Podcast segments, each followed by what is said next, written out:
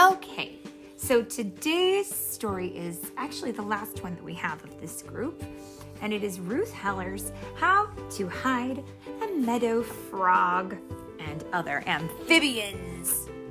Aha, interesting. Here. Oh, wait, and it's read by Mommy and Philip. Mommy and Philip. And here we go. If you take a careful look, you'll see how creatures in this book are camouflaged and out of view, although they're right in front of you. What does that mean? That means that creatures might have something that disguises them. Like a like when you put on a Halloween costume and you look like something other than what you really are. Let's find out what these critters do. Like when a villain tries to think I'm Philip, I, I, I put on a dog costume. Yes, if a villain was looking for Philip and you put on a dog costume, that's exactly what it is. Okay, here we go. The gray tree frog is quite a clown. It leaps about, then settles down. With suction cups upon its toes, it clings to things. Then off it goes. Depending on the temperature, the dampness, or the light, it's sometimes gray or white. Or wait, I'm sorry, it's sometimes gray or green or brown, and sometimes pearly white. And in the picture, you can see that this this frog turns all these different colors. That's incredible. Found him, found him, found him, found him. Well, tr- you are so good. Philip found him immediately. So he can turn. This frog can be green, it can be white, it can be gray, and it can be brown. I can be white or I can be red. And that's it. Okay. The meadow frog, which is a different kind of frog, is well concealed deep in this moist and grassy field. Think, mm, You think you found him? You did find him. But this is incredible. You never think about why frogs are green, but then when you think, goodness, they must live in green grasses, then it makes a lot more sense as to why they were colored green and not some other color like purple and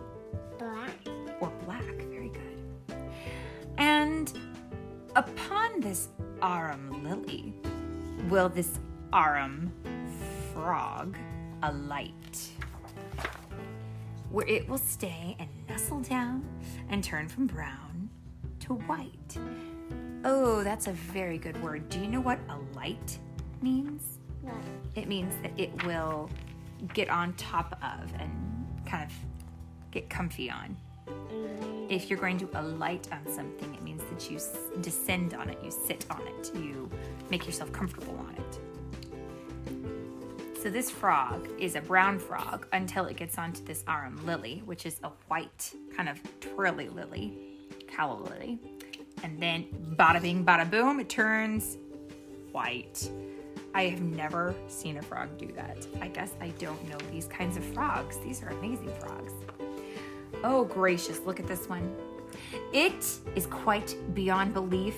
The horn frog looks just like a leaf. And it really does.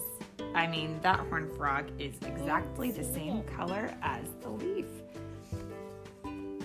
Ladies and gentlemen who are listening, you've got to look up a horn frog and then look at it in a pile of leaves. It's incredible.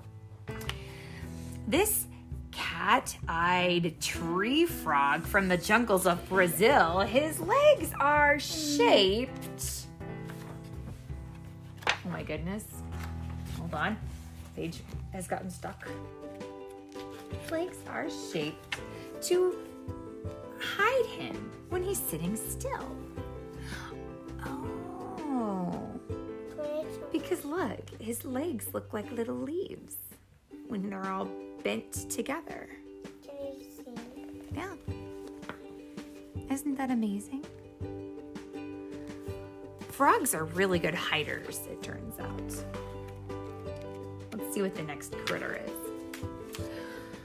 All the splendor that's bestowed upon this well designed green toad can alter altogether as you see it fade away to become a pasty gray.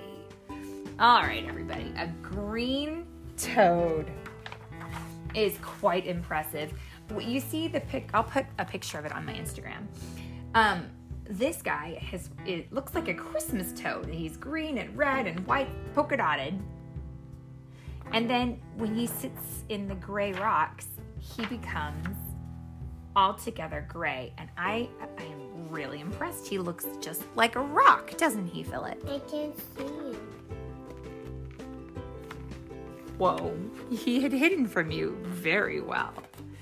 All right, let's see if there's any other amphibians, any more frogs in here. Oh, it's another amphibian. Look.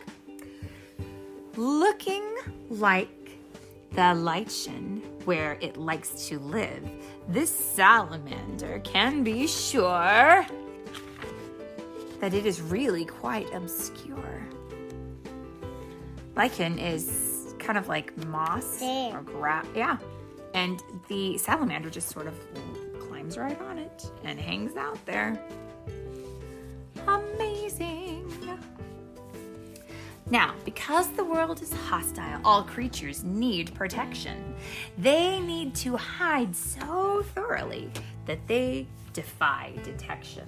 So some of them use camouflage to fade away with ease from predators who like to dine upon these predities. But predators to live must eat so also fade and are discreet. And when their prey on which they sup, and then their prey on which they sup, can't see who's going to eat them up. Who would eat them up? They would not know until chomp, it was too late. And then they were chomped, chomped, chomped, chomped. Are you ready to say the end? Um, mommy, Yes. the end.